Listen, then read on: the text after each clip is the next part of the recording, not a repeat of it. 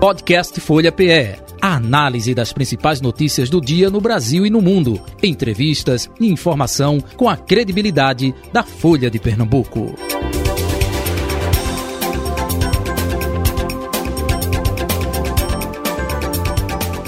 Deputado Caio Manissoba, eleito deputado estadual né, nas eleições deste ano, com 45.700 e 91 votos. Nasceu aqui em Recife, né, mas viveu toda a infância né, e parte da adolescência lá em Floresta.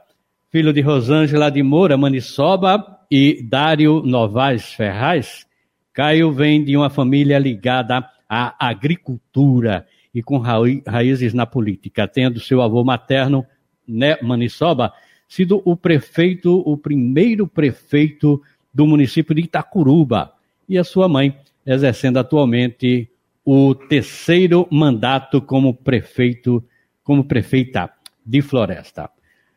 E também com a gente hoje aqui a Carol, Carol Brito, que é subeditora de política da Folha de Pernambuco.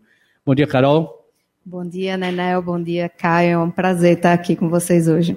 Deputado Caio Manissoba, parabéns pela eleição. Bom dia, seja bem-vindo. Bom dia a todos os ouvintes. Dizer que é um prazer muito grande poder estar aqui mais uma vez falando para todo o povo de Pernambuco aqui no programa da Rádio Folha. O senhor tem um, todo um histórico né, ligado à agricultura, ligado ao campo, e sempre trabalhou né, neste, né, neste caminho. O seu mandato também vai priorizar este trabalho, deputado? Sem dúvida, Nenel. A gente tem um trabalho muito voltado para a agricultura, principalmente por ser filho de uma região em que é um dos maiores produtores de frutas, de verdura de todo o estado e até do país, como o coco, por exemplo, onde se tem Petrolândia como referência.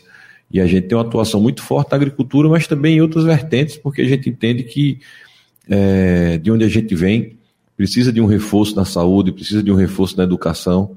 É, eu tive uma forte atuação como deputado federal e também como secretário na metropolitana ao sertão, então a gente conhece a realidade dos diferentes sertões, porque o sertão do Pajeú ele é diferente do sertão de São Francisco, do sertão de Taparica, do Araripe, assim como os agrestes. Então, a gente tem um trabalho voltado tentando entender um pouco de fortalecimento de cada região do nosso estado.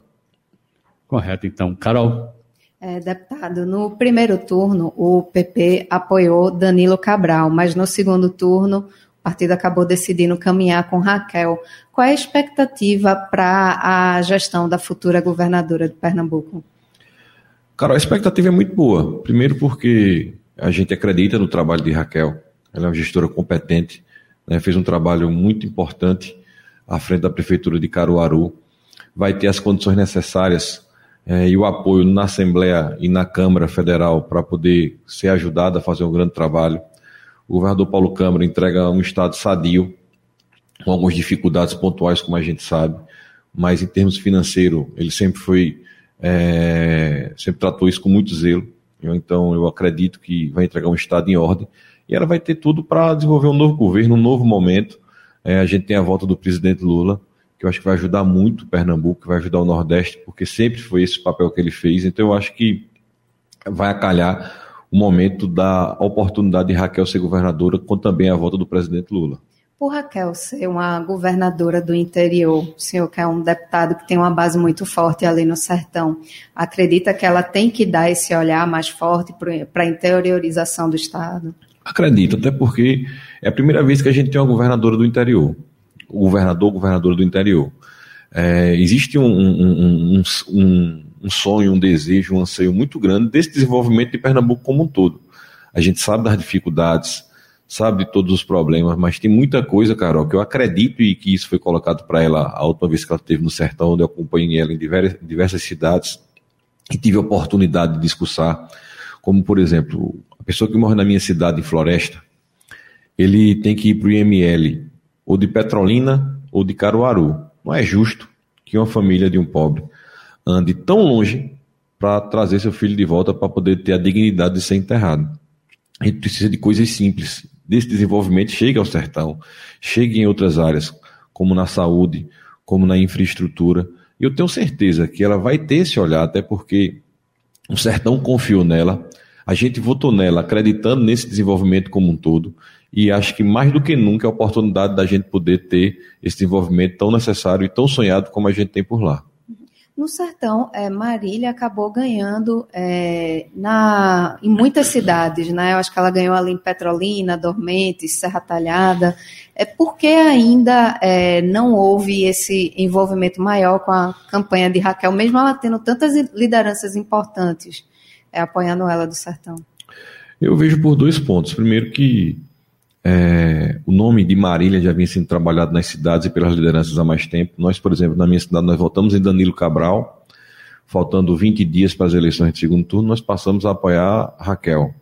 Quem votava em Marília já votava há mais tempo. E o atrelamento ao nome de Lula, as pessoas no sertão têm essa identificação muito forte e identificaram que Marília seria a candidata de Lula, com isso despejaram a confiança nos votos na candidata de Lula. Né? Marília Raquel cresceu muito, eu acho que Raquel, na minha cidade, por exemplo, teve menos de 2 mil votos e passou a contar, com, se não me engano, com mais de 7 mil votos. E isso foi numa radiografia geral. Raquel venceu em pouquíssimas cidades no sertão. Não sei se você chegou a ver o mapa eleitoral das cidades, é bem destacado do Agreste para cá, é, o ponto mais azul, se não me engano, que era a votação de Raquel, e do, do Agreste para trás, até Petrolina, a votação de Marília em vermelho. Então foi bem, bem massificada essa votação. E eu acredito muito na força do voto de Lula. Né? Nessa, nessa, nessa junção de Marília com Lula, acabou fazendo com que ela fosse majoritária em diversas cidades do interior. O senhor falou que é, Raquel deve ter um ambiente bom para trabalhar na Assembleia Legislativa, né? Só que ela, é, o partido dela, a federação, só tem três deputados. O senhor acredita que ela consegue formar uma maioria confortável? Sim, até porque eu vi as contas essa semana, ela, se não me engano, tem 21, são 23 deputados na base, eu não lembro bem, já que votaram nela nesse segundo Sim. turno. E sempre tem aqueles deputados que, que ajudam o governo, independente de oposição ou de situação, que estão lá para ajudar, que não são radicais, mesmo tendo votado em outro candidato. Então, acredito que ela vai ter um ambiente muito novo e que eu acho também, Carol, que a vitória de Marília, de Raquel, ela dá uma oxigenada na Assembleia, no governo, na própria Câmara dos Deputados, os deputados eleitos do nosso Estado, porque é um novo ciclo, um novo tempo, em que eu acredito que é, os palanques se desarmam mais fácil e mais cedo, porque é um novo governo, não é uma continuidade, é um governo totalmente distinto do que vinha acontecendo. E eu acredito que todos dos 49 deputados, independente de lado, quer que isso aconteça, quer que isso dê certo, quer que a coisa aconteça, porque a gente pagou um preço muito caro. É, eu, eu, disse a Raquel outro dia que essa, essa, esse posicionamento dela de tentar se aliar ao governador, ao presidente que ganhasse, fosse Bolsonaro ou fosse Lula, era o, presidente, era o, era o pensamento mais prudente que a gente tinha de ter para o Estado, porque nós pagamos um preço, quando lá atrás também foi bom para a gente, mas depois passou a pagar um preço é, do posicionamento político, de ser contra Temer, ser contra é, é, Bolsonaro, enfim, ser contra Dilma lá atrás, isso tudo tem um custo. E eu acho que o papel de governo a gente não pode estar tá, é, colocando um muro, porque quem paga é sempre o cidadão. A gente agora é hora de juntar. É, eu vi algumas declarações que Humberto, Tereza e o próprio Jarbas, que já votou em Raquel, já se colocaram à disposição para fazer essa ponte. Tenho certeza que a bancada federal, assim que tomar posse, vai fazer isso também. Então, acho que o momento agora é de unir, né, acreditar no novo Pernambuco, que eu tenho certeza que isso vai acontecer. O senhor falou muito sobre essa questão de Paulo ter deixado as contas em dia, né? Isso que todo mundo relata. Só que, mesmo assim, ele não conseguiu fazer o seu sucessor e ainda tem um, um, governo visto ainda com muita desconfiança pela população. Essa questão política que o senhor falou, por exemplo, de ter sido oposição a todos os presidentes que se colocaram, mesmo eles sendo de ideologias tão diferentes, né? Dilma, Temer e Bolsonaro. O senhor acredita que isso pode ter sido o maior erro desse governo? Não, eu, eu acho que isso não foi bom, não foi positivo, mas eu acredito também isso é um pensamento meu, não posso falar pelo governador, mas para poder ter o Estado sanado, não atrasar salário, não ter endividamento, ter o, o, a folha em dia, ele precisou fazer uma austeridade muito forte. E isso acabou impactando em estrada, em ações, é, é, pontuais que fazem né? de investimento que, que a população sente na pele. O, o ir e vir, quando você não tem qualidade, é muito ruim, é muito difícil na saúde, em algumas áreas que teve que ser penalizadas para poder as contas fecharem. Então, acho assim que o governador pagou um preço político pelo fato de ter que administrar uma dificuldade e ter que deixar a casa em ordem. E a gente vai poder sentir isso no novo governo de Raquel. Por quê? Vai ter uma casa em ordem, vai ter uma casa com um financeiro saudável, né? ela vai ter mais tempo e mais. Porque uma continuação de governo ela não é fácil. É, 16 anos de poder, quando você está no poder há muito tempo, você acaba não enxergando também muita coisa. Então, quando você vai para a oposição, você enxerga momentos, ações, atitudes que poderiam ser tomadas e você acaba não tomando. Então, esse ambiente todo eu acho que vai ser positivo para Raquel. Senhor acredita que o PP deve ter espaço nesse novo governo de Raquel? Acredito, né? É mais do que natural que a gente tenha é, o reconhecimento da governadora, porque fora os partidos que estiveram com ela no primeiro turno, que foi o PSDB, que é o dela, e o Cidadania, que era, era é, já atrelado ao partido dela, a gente foi o único partido que declarou apoio a ela. Né? Somos oito deputados estaduais, os oito deputados votaram nela. Somos quatro deputados federais, os quatro deputados votaram nela. Somos um total no partido, fora os, fora os prefeitos do partido. É, são mais de 25, eu acho que de 25, só dois que não votaram nela, mais os, os de outros partidos, como por exemplo da minha cidade, e de outros colegas que disputaram em outras, outras agremiações. Então, a gente colocou toda a estrutura, todo o nosso agrupamento político de oposição e de situação em diversos municípios né, para votar. Então é mais do que justo, natural de qualquer governo, que a gente seja contemplado né, com que a governadora achar que é importante e que o partido deu, ajude nessa, nesse novo momento. Tem algumas pastas que o PP já tem ali, vamos dizer, uma expertise, né, já ter ocupado, né, já ocupou desenvolvimento econômico, já ocupou agricultura, tem inclusive vários deputados muito atrelados a essa área de agricultura, o senhor, por exemplo, é, tem algum pleito específico de alguma pasta ou não? Isso vai ser debatido ainda? Não, isso vai ser debatido mais na frente pelo presidente do nosso partido, o deputado Eduardo da Fonte, né, deixou a governadora muito à vontade, até porque espaço não se cobra, a gente entende né, que, que podemos fazer parte do governo pelo apoio prestado, até pelo tamanho da máquina pública, né, é, para que a gente possa estar junto do governo, mas sem colocar qual secretaria, qual cargo, qual nome ocuparia o espaço colocado pela governadora. E na Alep, é, o senhor acredita que, por exemplo, o partido tem a candidatura de Antônio Moraes já colocada para ser presidente da casa? O senhor acredita que ela pode apoiar o partido ou não? Isso vai ser uma decisão da casa? Isso é uma decisão da casa, mas lógico que a governadora ou o governador que se elege, ela tem uma influência muito grande no candidato da casa, porque ela vai apontar aos seus, aos seus correligionários qual é o caminho que se identifica, que ela confia, que ela pode ter a certeza de que não vai ter trabalho, nem ter problema com matérias importantes para o Estado. Né? O partido vai colocar o um nome à disposição.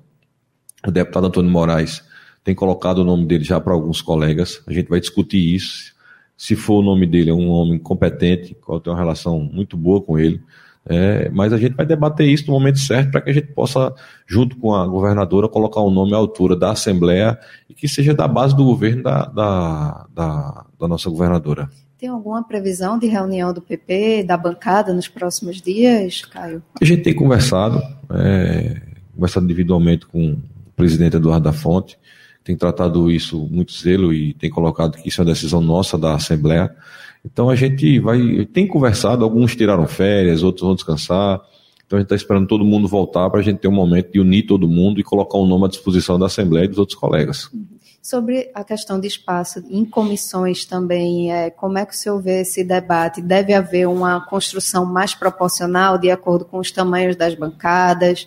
É, como é que vai ser esse debate? Eu acho que tem que ser mais proporcional, até para que a gente tenha uma, uma, uma, um momento em que, independente de quem ganhe e quem perca, tenha também espaço e relevância dentro da Assembleia para poder ocupar os cargos, porque eu acho que isso é uma forma de respeito né, às bancadas, aos tamanhos que se criam, porque é importante é, essa questão hoje da, da, da diminuição de partidos, de coligações, isso vem num momento importante e a gente não pode é, é, é, é, desrespeitar isso. Eu acho que o eleitor foi uma primeira eleição e eu acho que a partir de agora vai diminuir mais ainda o número de partidos. Se você olhar quantos partidos elegeram deputados a nível de Brasil e a nível de Estado foram poucos.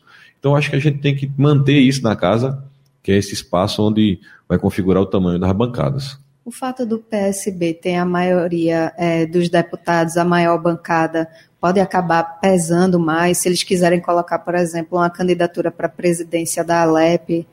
Se houver que isso pode também ter um peso maior? É, é um direito natural né, que eles queiram. É, tem nomes relevantes, figuras que têm serviço prestado em todo o Estado e na Assembleia, que a gente respeita diversos deputados do partido. Mas eu acho muito difícil na configuração onde uma vez o partido foi a oposição à candidatura de Raquel Lira, que eles consigam ter essa, essa, essa, essa junção em torno dos deputados que votaram nela e que são de outros partidos, para que possa disputar a presidência a nível de ganhar. Até porque o próprio PSB né, saiu dividido, né? Alguns deputados Isso. votaram em Marília, outros votaram em Raquel, não é mesmo? É, agora, outra decisão importante que a Alep vai fazer é, nessa nova legislatura é a questão da escolha do novo conselheiro do Tribunal de Contas, né? E essa decisão, é, muitas vezes, acabou sendo vista como com influência muito forte do executivo, sem é, ser ouvido também é, o legislativo. O senhor acredita que dessa vez a Alep vai ter uma independência maior para escolher o novo conselheiro do TCE? Acho, eu acho que, na verdade, cada, cada momento do seu momento. A gente tem que discutir primeiro a, a, presidência da Assembleia e os outros cargos, e depois o, o questão do Tribunal de Contas. Acho que a Assembleia tem que ter altivez também na escolha desse nome. Nada impede que possa ser em parceria com a nova governadora, mas eu acho que se a, se a vaga cabe à Assembleia, eu acho que cabe à Assembleia discutir né, e colocar em conjunto com a governadora alguém preparado, alguém que tenha condições necessárias à altura do cargo que se exige com esse novo ciclo, a gente pode ter, então, uma LEP mais independente, a casa com a força maior, então? Eu acho até porque é natural de todo novo governo que se tenha, né? até que se forme um bloco maior de colisão, de mais aproximação ao governo. Eu acho que nesse primeiro momento você tem uma independência maior, até porque você tem muitos deputados de partidos fortes que foram eleitos na oposição, né, que devem, num primeiro momento, fazer oposição ou fazer oposição durante os quatro anos de governo mas a tendência você conhece e sabe que é sempre o governo ter maioria na Assembleia, e não acho que vai ser diferente. Mas nesse primeiro momento eu acredito muito nessa independência, porque o nível da Assembleia, se você olhar, ao meu ver, é um nível ainda melhor. É, vários ex-prefeitos, figuras públicas que tiveram outro momento, que estão agora na Assembleia. Então, eu acho que o debate ele vai ser mais enriquecedor, é um debate de mais qualidade, e que quem tem tudo para ganhar é o nosso Estado, e o novo governo. E, Caio, o PP sai novamente fortalecido dessas eleições é, de 2022 e temos ainda uma previsão ali para 2024. É, tem algumas é, alguns é, parlamentares, lideranças que já estão se colocando, inclusive, para disputar prefeituras. Já tem uma discussão sobre quais cidades devem ser prioridades para o partido? É, no Sertão, a maioria dos prefeitos vão disputar a reeleição, acho quase na sua totalidade dos partidos, dos prefeitos do partido, um ou outro que não. Mas a gente tem um planejamento e a gente vai cuidar nisso. O presidente Eduardo da Fonte tem olhado cada lugar para que a gente possa disputar nos maiores centros as eleições. Né, cidades importantes do sertão à metropolitana. Né, e a gente tem quadros importantes, quadros que tiveram votações importantes no nosso estado, como por exemplo a nossa deputada Clarissa Tércio, é, o nosso deputado Pode pastor... ir para Jaboatão, ela, né? Desculpe interromper. Tem várias opções. Né? Recife Isso também? Pode ser um nome. É, eu acho que nada está fechado. A gente vai discutir qual o nosso posicionamento, quem a gente vai apoiar ou quem vai ser é, candidato do nosso partido. Agora a gente vai disputar. Esse é um projeto de fortalecimento do partido nos grandes centros do nosso estado. Uhum. O senhor pode continuar a lista que eu lhe interrompi, viu? O senhor começou com Clarissa. Então, é dois nomes que eu citei pelas votações expressivas que tiveram. Né? É... Clarissa, se eu não me engano, foi. Foi a segunda deputada federal mais votada, mais ficou votada, atrás só de André Ferreira. André Ferreira Júnior foi o deputado estadual mais votado, né? um, um cara preparado, né? tem todas as condições de disputar a prefeitura de Jaboatão, de Olinda, de Recife. E a gente vai olhar isso com muito zelo, sem afobamento, discutindo internamente, marchando unido como a gente vem marchando. Quando foi na decisão de votar em Danilo, fomos todos unidos.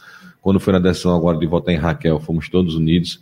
É, o partido tem tido uma sintonia muito grande, muito forte. O deputado Eduardo da Fonte tem tratado isso com muita proximidade. E eu tenho certeza que mais uma vez em 2024 a gente vai poder sair grande novamente das urnas. E Caio, o senhor foi deputado federal aí por um mandato, conhece bem ali Brasília. É, como é que o senhor está vendo a perspectiva de um posicionamento do PP é, em Brasília no próximo governo Lula? Há espaço para um diálogo?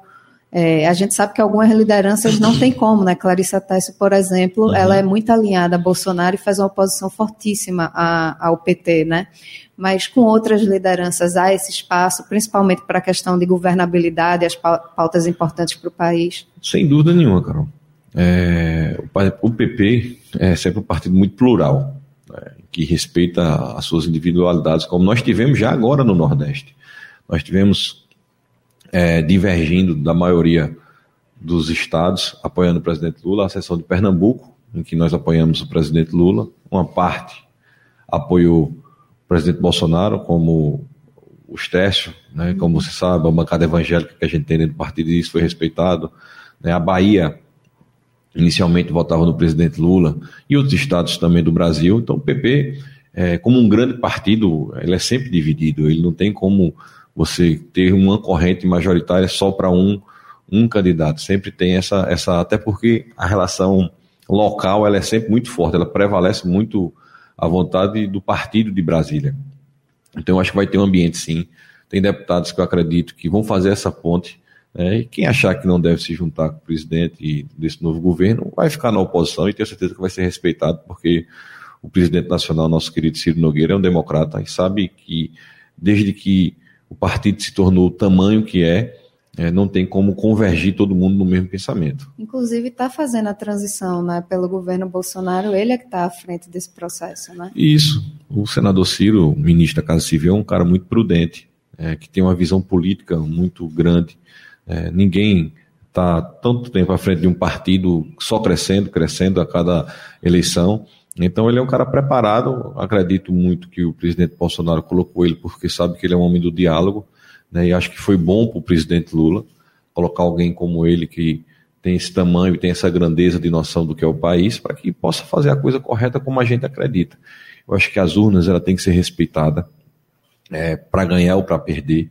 E acho que o Brasil vai atravessar também um novo momento para que o presidente Lula vai ter uma oportunidade de consertar os erros do passado pegar os pontos positivos que também tiveram do, do, do presidente Bolsonaro e que faça uma grande gestão, que é aquilo que a gente espera e deseja muito para o nosso país. Voltando aqui para o Estado, é, o senhor falou que tem muitos é, deputados agora na Alep que foram ex-prefeitos né, de cidades importantes. A gente vê até o próprio é, José Patriota, que foi presidente da AMUP, que vai ter um mandato agora. É, isso é, pode levar a uma pauta mais municipalista dos interesses dos municípios e dos, principalmente dos municípios do interior para a Assembleia? Eu acho, Carol, até porque é, a força que o PSB exercia na Assembleia durante todo esse tempo fez com que algumas pautas, algumas, alguns temas importantes ficassem menos conversados, menos debatidos. E acho que com a fala, ou com a volta, aliás, desculpe, com a chegada é, de novos deputados que foram prefeitos, como, por exemplo, o meu amigo Zé Patriota, que tenho certeza que vai ser um grande deputado, assim como foi um grande prefeito, um grande gestor da MUP, vai fazer com que isso venha eu acho que a gente tem que ter um propósito de ajudar os governos. Vou dar um exemplo que eu sempre tenho dito. Nós temos causas em comuns para o nosso sertão. Nem sempre o governo pode fazer tudo que a gente quer ou deseja para a nossa cidade. Com a pauta municipalista, a gente vai ter a oportunidade de se juntar, de se consorciar com vários deputados de uma região, de uma área onde é votado, em que a gente possa, em conjunto, colocar à disposição do governo emendas para que, para que grandes obras possam sair do papel. Eu acho que isso não diminui ninguém, ou aumenta. Eu acho que a gente ganha muito mais do que perde em fazer uma, um, uma junção de, de, de, de, pessoas, de valores, para que a gente possa colocar e ajudar um novo governo. Então, isso é uma das pautas que eu acredito que vai ser colocada, para que a gente possa de forma conjunto, ajudar o governo. E eu tenho certeza que esse debate ele vai ser é, frequente na Alep, porque é, os prefeitos anseiam por isso. Tem coisas importantes que vinham acontecendo nos governos do PSB, depois pararam de acontecer, ou que atrasaram pela dificuldade financeira, e a gente tem que colocar isso na pauta, a gente tem que criar uma alternativa. Enfim, são muitas coisas que eu acho que vai ter para a gente debater durante esses quatro anos na Alep trazer mais os prefeitos, então, para o legislativo, né? fazer essa, essa aproximação. Justo, tem que trazer para dentro da Assembleia, né? ouvir as, os anseios. Eu acho que isso Brasília faz muito bem. E não tem por que a gente também não fazer. Eu sei que é um ambiente totalmente diferente, que todo mundo se conhece, todo mundo ou se dá bem ou se dá menos bem, mas a gente tem que ser a ponte e o elo das discussões junto ao governo. É, a gente, eu, por exemplo, antes de votar em Raquel, eu coloquei para ela pautas importantes que eu, que eu acredito que ela vai tirar do papel. Tenho certeza que outros colegas também fizeram o mesmo e a gente tem que se juntar para que isso aconteça, até porque se a gente votou, se o, o Estado votou numa diferença, né, como foi é, Marília e Raquel, duas mulheres é, que totalmente distintas no pensamento e na essência, né, mas o povo acreditou que elas poderiam representar o Estado e foi para o segundo turno, e no segundo turno Raquel se sagrou campeã, é, é porque a gente tem que entender esse momento. Então, cabe a nós, legislativo, ajudar para que isso aconteça e que a coisa caminhe e siga em frente. O senhor poderia detalhar um pouco mais? O senhor disse que teve algumas pautas que acabaram é, não sendo colocadas na LEP nos últimos anos por conta dessa força do PSB, né? E agora com o novo ciclo, a expectativa de que essas pautas voltem, né? Que o senhor inclusive chegou a falar com Raquel, defendendo algumas delas. O senhor poderia detalhar um pouco mais sobre quais pautas seriam? A pauta econômica, por exemplo, é um ponto importante. Né? Eu estava vendo, é, você deve ter acompanhado, né, também da mesma forma, o programa de Marília. Ela falava muito em isenção de impostos, isenção de PVA, isenção de, de tanta coisa que depois você tentava fechar a conta como era que isso ia dar certo. E tem setores do nosso estado que vem pagando uma conta muito alta, como por exemplo os empresários, comerciantes, é, reclamam muito da questão tributária. É, alguns deixam de abrir os seus empresas aqui em Pernambuco para ir para outros estados, como eu conheço, lá no sertão, porque não aguenta a carga tributária. Isso tem que ser revisto, isso tem que ser é, é, é feito de uma forma diferente. Eu sei e entendo demais o, o papel que o governador Paulo Câmara tentou fazer para que o Estado tivesse equilibrado. Mas já que a gente vai para um novo momento, é importante que isso também se debata e que de que forma a gente pode é, é tirar essa sobrecarga. Porque quando você chega é, é, a esse ponto que a gente está de carga tributária, isso implica no final no mais pobre. Né? Aumenta o feijão, aumenta o arroz, aumenta a, a, os itens da cesta básica. E a gente precisa que isso seja colocado, como, por exemplo, a questão da, da, da saúde. Foi uma pauta que a gente colocou.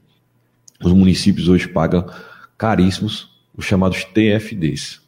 Nem sempre você consegue colocar um transporte de qualidade. Então, todo doente ele tem que sair. O cara que mora em Afrânio, ele vem ser atendido em Recife. Para uma Às simples... vezes com emergência, né? Ontem eu estava vindo é, de Gravatar e estava tendo protesto ali na frente do Exército. A quantidade de ambulâncias que vinha chegando do interior, interior dos mais distantes possíveis, às vezes para um atendimento simples a um atendimento complexo. E a gente precisa redimensionar isso. O interior hoje ele não é tão distante como era antigamente, porque você tem aeroportos, você tem uma estrada de mais qualidade, é, você tem talvez uma duplicação aconteça ao longo prazo de São Caetano até Serra Talhada. Né? A governadora falou que vai fazer até Arco Verde no primeiro momento, depois até Serra Talhada no segundo momento. Então, tudo isso leva com que o desenvolvimento chegue. E a gente precisa dar conforto, a gente precisa dar qualidade dessas pessoas para que a gente possa tirar esse gargalo, até porque a capital não aguenta mais. Né? Todo mundo aqui que mora em Recife sabe do trânsito complexo como é. E acho que uma das formas da gente diminuir isso e diminuir o sofrimento das pessoas é transformando, é, levando mais saúde para o interior. É, e, Caio, teve é, alguma discussão também com é, Raquel, já alguma previsão de uma reunião com ela, ela que se recolheu é, agora no, nos, nesses dias, né, após eleições, mas há uma expectativa que ela chame os partidos que a apoiaram para ter uma discussão sobre o futuro do governo? Sim, é, eu acho que a governadora agora depois do momento difícil que passou né, e teve que estar dentro de uma eleição. Acho que quando acaba isso tudo, você volta a um pouco de choque de realidade, porque você para é, as agendas corridas, o tempo todo é, cheio, enfim, você acho que foi até positivo para a cabeça dela é, se sentir melhor, mais arejada.